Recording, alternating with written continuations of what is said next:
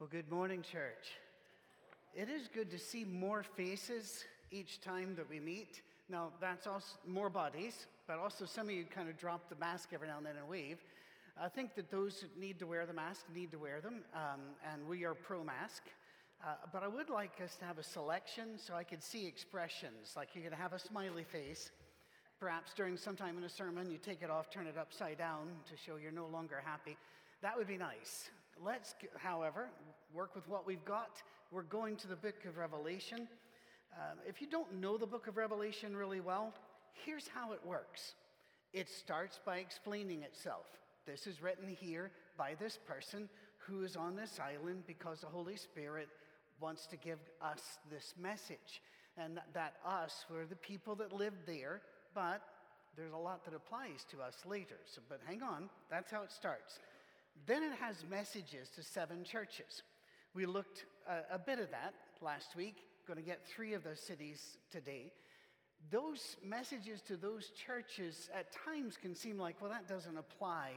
But the, the lessons on how to live in those cities under the kind of rules and laws that they had, that absolutely applies to us. And then we'll do more, we'll finish the seven uh, messages next week, Lord willing. And then Dean's going to preach, uh, Dean Barham's going to preach for two Sundays. And he's going to help us because the next, the next slot is really amazing to me. It's, it's the core of the book. It starts in four, five, six, and then boom, you hit seven. You are slowly being readied to enter the throne room of God. And when you do, everything happens and the book changes dramatically. It is fantastic. There will be three cycles of, uh, of visions, all of them telling the same thing but in different ways.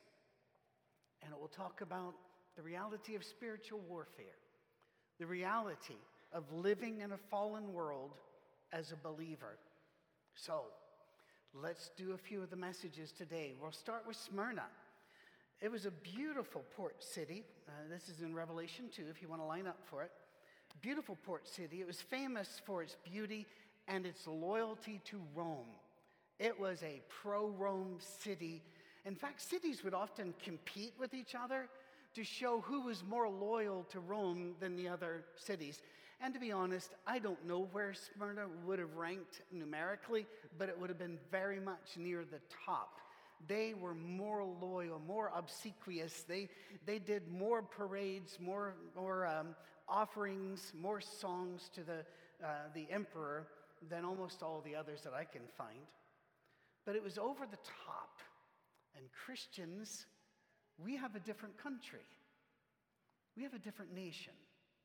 We are, our nation are, are, are the believing people.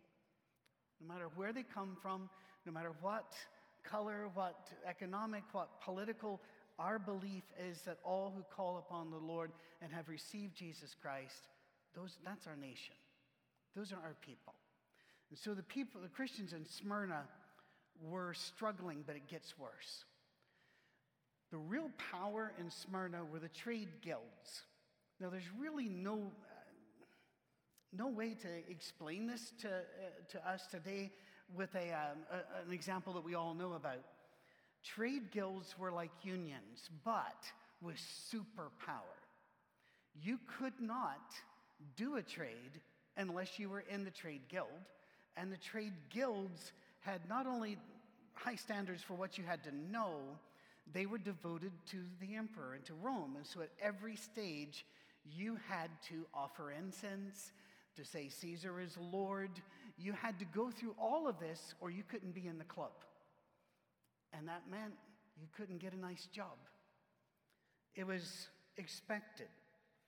All of their meetings, all of their board meetings, all of their staff meetings, that you would pinch a little incense and say, Caesar is Lord, or you would offer a few drops of wine and say, Caesar is Lord. And the Christians in Smyrna would not do that, and so they were locked out of the good jobs. That's why Jesus speaks to them like this To the angel of the church of Smyrna, write, These are the words of him who is the first and the last, who died and came to life again. I know your afflictions and your poverty, yet you are rich. I know about the slander of those who say they're Jews and are not, but are a synagogue of Satan. Do not be afraid of what you are about to suffer. Can't let that phrase hit you. I tell you, the devil will put some of you in prison to test you, and you will suffer persecution for 10 days. Be faithful, even to the point of death, and I will give you life as your victor's crown. Whoever has ears, let him hear what the Spirit says to the churches. The one who is victorious will not be hurt at all by the second death. There is nothing in here that says you're not going to be hurt by the first one. There's nothing in here that says you're not going to suffer. He says you are. It's going to be hard. Don't rush past the facts of life here by, by not understanding what he was telling them to do. It would have been so easy to just, they're just little words. Just say Caesar is Lord. Just get along. You don't have to do much. You don't even have to mean it. You just say it, because that's what people do. And then you can, you can have a, a better life. But not saying it condemned not only you, but your children to the lowest level in society. The only uh, equal in our world that we could talk about, and it'd be great if some of you saw years and years ago, I think it's back around in the mid 90s or something, the movie City of Joy that was placed in Calcutta with the Untouchables.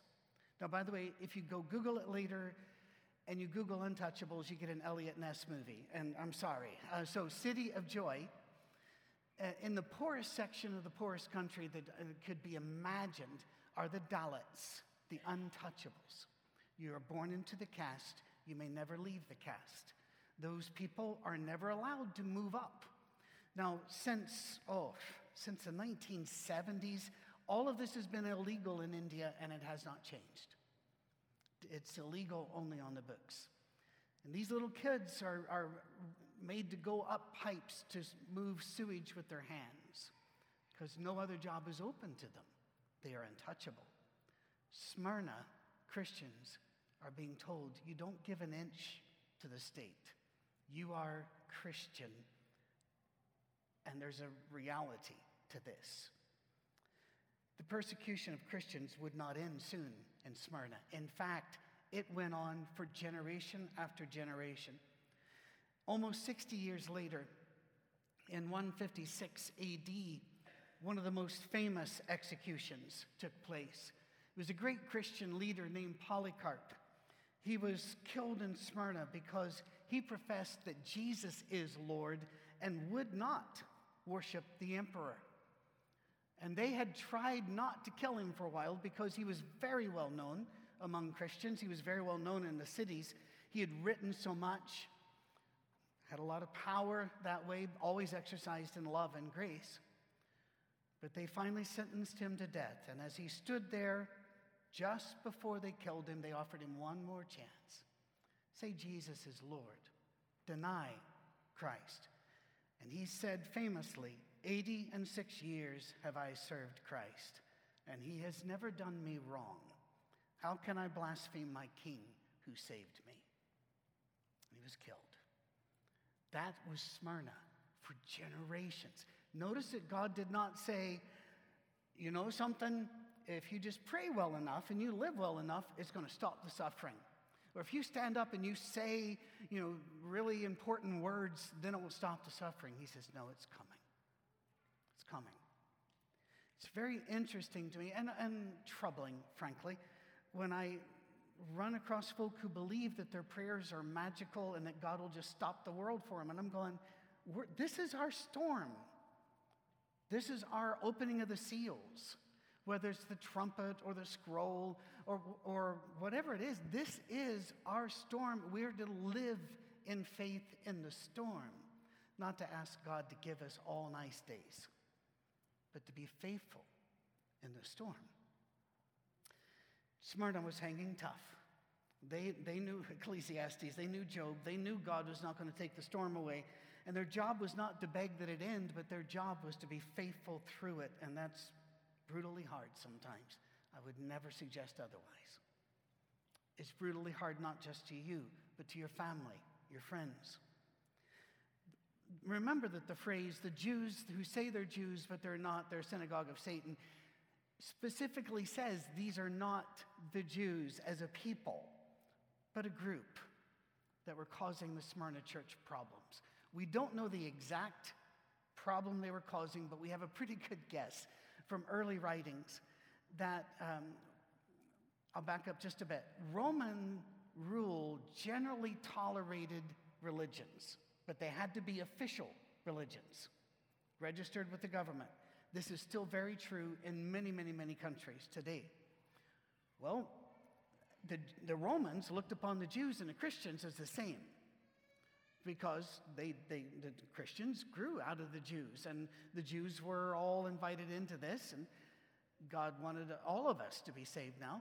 But when the persecutions hurt, uh, started, and the Romans were trying to find scapegoats, and they'd start going after the Jews for something, something a, a Christian said, the, Christ, the Jews were saying, hey, they used to be us, they're not. And they were shoving them out as a target. That's the guess. But again, small percentage of Jews, let's not be against Jews. Understand what was going on. Jesus was warning them that this was not going to be forgotten. But it would not end well for them on earth, but it would end well for them in heaven. Sometimes we need to understand religion is not an escape chute. We have a job to do. There is evil to be fought. And then Pergamum. Wow. The more we know about Pergamum, the happier I am I don't live there, but maybe we do. We'll find out. To the angel of the church in Pergamum, write, These are the words of him who has the sharp double edged sword. Okay, we'll understand this more in a bit. I know where you live, where Satan has his throne. This is probably not on the brochure uh, for moving to Pergamum. Yet you remain true to my name. That makes me so proud of them. You did not renounce your faith in me, not even in the days of Antipas, my faithful witness, who was put to death in your city where Satan lives. Nevertheless, I have a few things against you. There are some among you who hold to the teaching of Balaam, who taught Balak to entice the Israelites to sin so that they ate food sacrificed to idols and committed sexual immorality. Likewise, you also have those who hold to the teaching of the Nicolaitans. Repent, therefore, otherwise I will soon come to you and will fight against them with the sword of my mouth. Whoever has ears, let them hear what the Spirit says to the churches. To the one who is victorious, I will give some of the hidden manna. I will also give that person a white stone with a new name written on it, known only to the one who receives it. The white stone and name, um, in many, many cultures, including this one, you had a public name and a private name. And in, some cultures, uh, the private name was never shared with others. And nobody could do any harm to you if they didn't have the power of your name. You had a hidden name. It's, it's a very, we're very far away from Pergamum, but only in one way. It was a large city, 180,000, and it had a, a huge hill in the center that was covered with temples, massive temples. They were dedicated to the emperor. Um, the first and the largest was Augustus. Remember the Caesar who taxed and started the road to Bethlehem? The largest was to him. But there were also temples to Dionysus, Athena, Asclepius.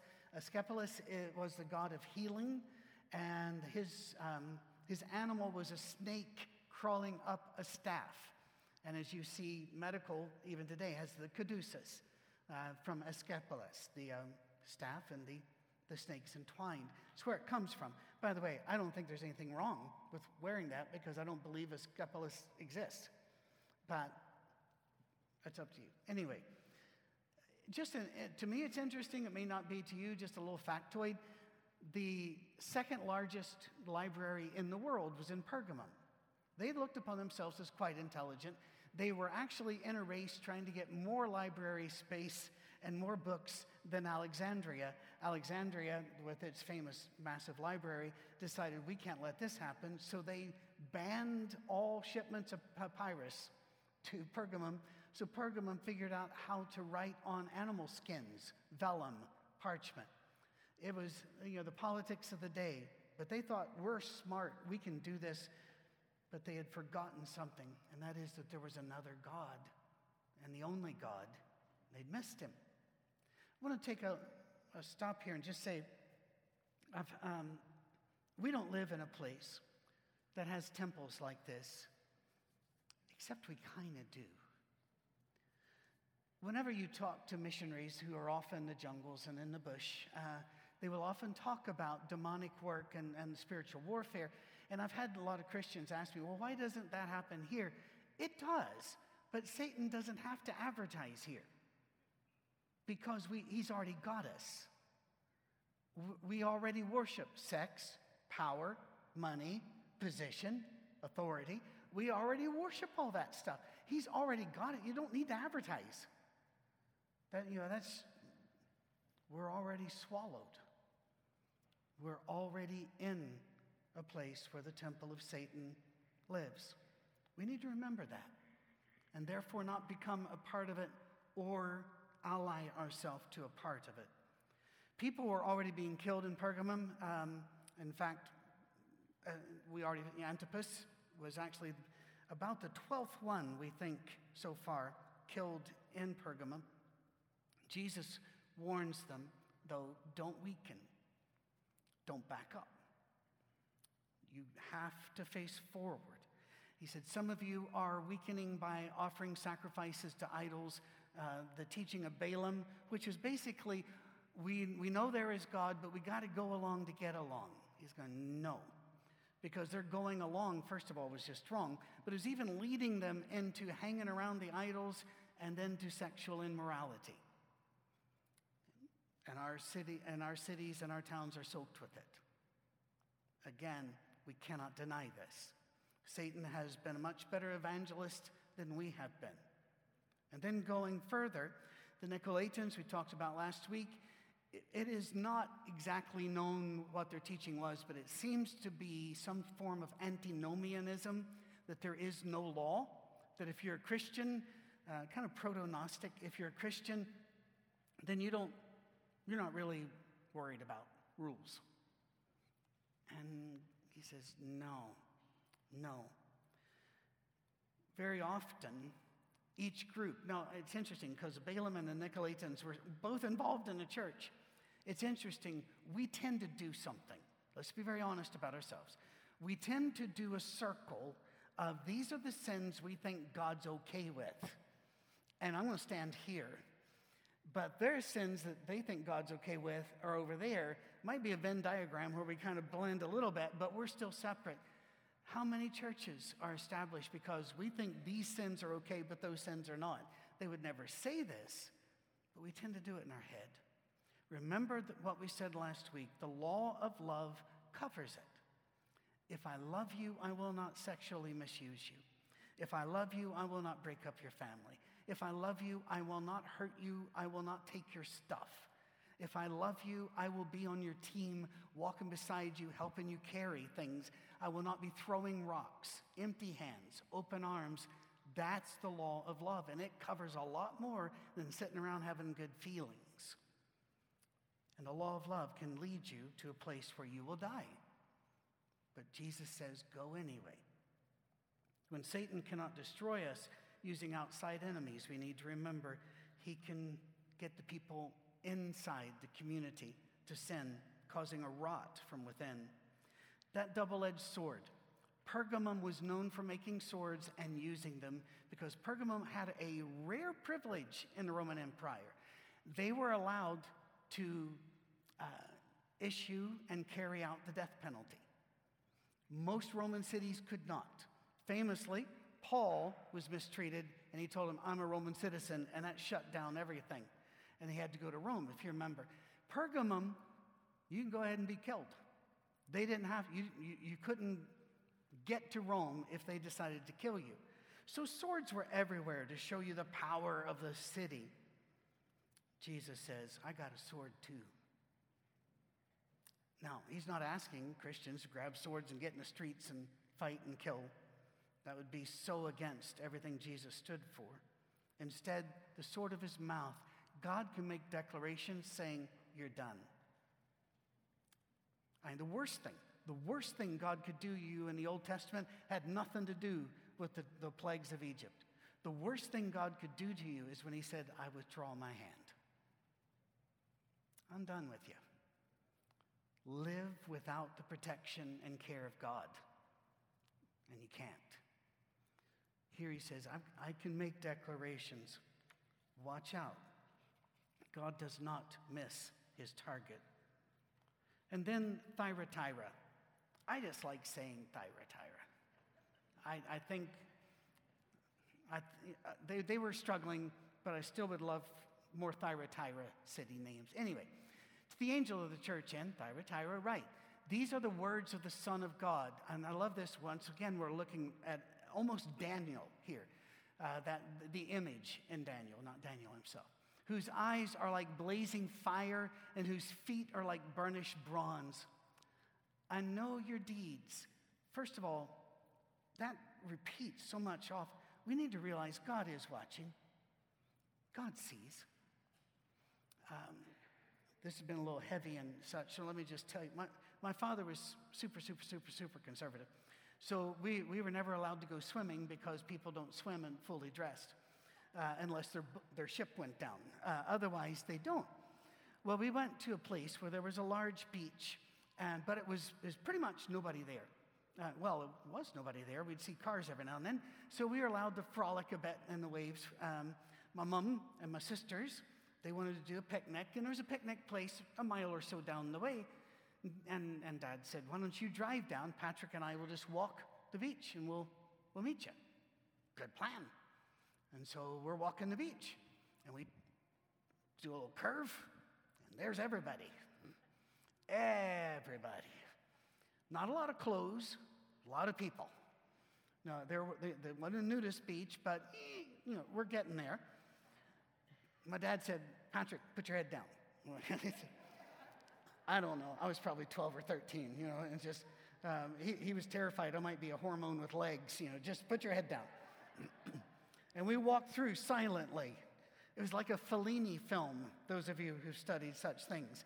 Uh, we're, we're walking through till we finally get all, not a word, till we get all the way out and around the corner. And my dad said, I'm sure glad Jesus didn't come back when we were in that. We walked on a little bit more, and I stopped and I said, Dad, I think he knew. It's not, it's not, he knew we were in it, but he knew, you know, um, that whole idea of, oh, I'm glad Jesus didn't catch us. I know your deeds. But here it's good your love and your faith, your servants, your perseverance, and that you're doing, you're now doing more than you did at first. Yes. Nevertheless, I have this against you. You tolerate that woman, Jezebel, who calls herself a prophet. By her teaching, she misleads my servants into sexual immorality and the eating of food sacrificed to idols. I've given her time to repent of her immorality, but she's unwilling, so I'll cast her on a bed of suffering, and I will make those who commit adultery with her suffer intensely unless they repent of her ways. I will strike her children dead. Then all the churches will know that I am he who searches hearts and minds, and I will repay each of you according to your deeds. Now I say to the rest of you in Thyatira, to you who do not hold to her teaching and have not learned Satan's so called deep secrets, I will not impose any other burden on you except to hold on to what you have until I come. To the one who is victorious and does my will to the end, I will give authority over the nations. The, that one will rule them with an iron scepter and will dash them to pieces like pottery. Just as I have received authority from my Father, I will also give that one the morning star. Whoever has ears, let them hear what the Spirit says to the churches. If you're a person that um, buys commentaries and books on books, you'll find that there are bits of that which are under great dispute. And, as in, what does that, what does that mean? So let's, let's talk. It was a tiny town, frankly, but once again ruled by trade guilds, so the Christians were suffering. It seems there was a woman prophet there, not a group of women and not a mixed group, but a, a, a person who was misleading the people by claiming she knew deep secrets about Satan. And that if, again, proto Gnosticism, That is, if you have this knowledge, then you're safe. And so she would teach, well, this, there are ways to avoid, and if we do this, you know, think of, think of the superstitions people have. If you spill salt, you're supposed to throw some over your shoulder or something. That makes zero sense. It makes less sense to the person standing behind you. Just don't do that. It's just wrong. But we have these things, knock on wood, these things actually come from old gods and stories. But people do them. And she probably was coming up with some sort of procedure you could do to make it okay.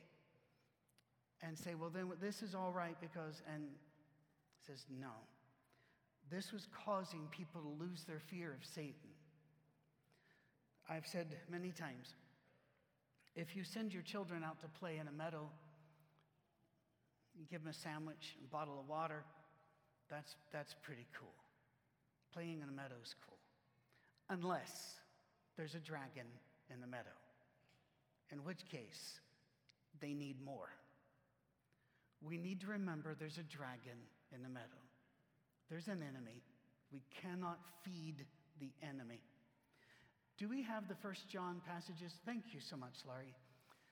Dear friends, do not believe every spirit, but test the spirits to see whether they are from God, because many false prophets have gone out into the world. Then Deuteronomy, you may say to yourselves, How can we know when a message has not been spoken by the Lord? If what a prophet proclaims in the name of the Lord does not take place or come true, that is a message the Lord has not spoken. The prophet has spoken presumptuously, so do not be alarmed. There, if a prophet or one among you foretells by dreams, appears among you, announces to you by a sign or a wonder, and if the sign or wonder spoken of takes place, and the prophet says, Let us follow other gods, gods you have not known, let us worship them, you must not listen to the words of that prophet or dreamer. The Lord your God is testing you to find out whether you love him with all your heart and with all your soul. First commandment Christians no other gods. We have no other gods. Our focus is on Jesus. The passages about Thyatira, when it says they will have authority over the nations and a morning star, it's not entirely clear to us what that means. There are people who are very certain they know what it means, but they disagree with other people that are very certain they know what it means. And it's just a reminder we're reading somebody else's mail. But there is a point here I think we can pull from this. Jesus calls himself the morning star later in this book. But they also name Lucifer, and the name Lucifer literally means morning star. Satan will always masquerade as if he is Jesus. So you've got to check does this look like Jesus? Is this what Jesus would do in this circumstance? Regardless of any earthly consideration, what would Jesus do here? Regardless of any earthly rule, tradition, culture, law, what would Jesus say? What would Jesus do? And we do that, even if it causes us harm. Because there is no other God but our Lord and Savior Jesus Christ, the Father, the Son, and the Holy Spirit. So we focus there. It seemed that Satan wants Jesus' title, the morning star. The morning star was also um, con- considered to be Venus, uh, and of course, they worshiped Venus in various forms uh, and under different names. But why that morning star? Because after dark, the morning star gives you hope. Day is coming. And so that first star that they see was actually a planet, but we understand that. Uh, that morning star up there is allowed, we have hope in the darkness. Jesus is saying, make sure you're looking at the right one. Most famous example of failing to do this was when um, the, I think his grandson of John F. Kennedy, drove his plane into the sea off Martha's Vineyard about 20 some years ago. Whenever they able to, you know, the national, um, the NTSB looked at it, did all the work, and they said it was under full power and it looked intentional, but it wasn't suicide. They figured out he was not looking at his instruments, he was looking at the stars. And he was flying, thinking he was gaining altitude, but he wasn't seeing the stars. He was seeing the reflection of the stars on the water. and he went down. This is more common than you might think. Jesus is saying, check the instruments. Make sure you're flying by Jesus. How's that?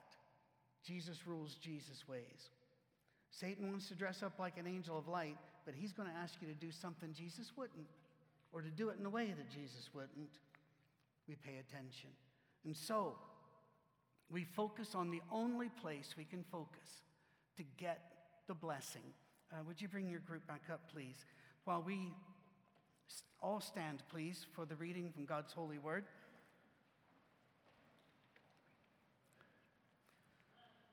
For such people are false apostles. Remember, they're all among us. The world is just full of them. Deceitful workers masquerading as apostles of Christ. And no wonder, for Satan himself masquerades as an angel of light. It is not surprising, then, if his servants also masquerade as servants of righteousness. Their end will be what their actions deserve. And then our blessed brother John, in his old age, wants to remind us dear friends, do not believe every spirit, but test the spirits to see whether they are from God, because many false prophets have gone out into the world. This is how you can recognize the Spirit of God. Every spirit that acknowledges that Jesus Christ has come in the flesh is from God, but every spirit that does not acknowledge Jesus is not from God. This is the spirit of the Antichrist, which you've heard is coming and even now already in the world. Antichrist, as we will find as we go through this book, is not a person, it's a lifestyle, a thought, a belief that goes against our Lord. We want the blessing offered to the churches of Asia. To do that, we have to focus on Jesus.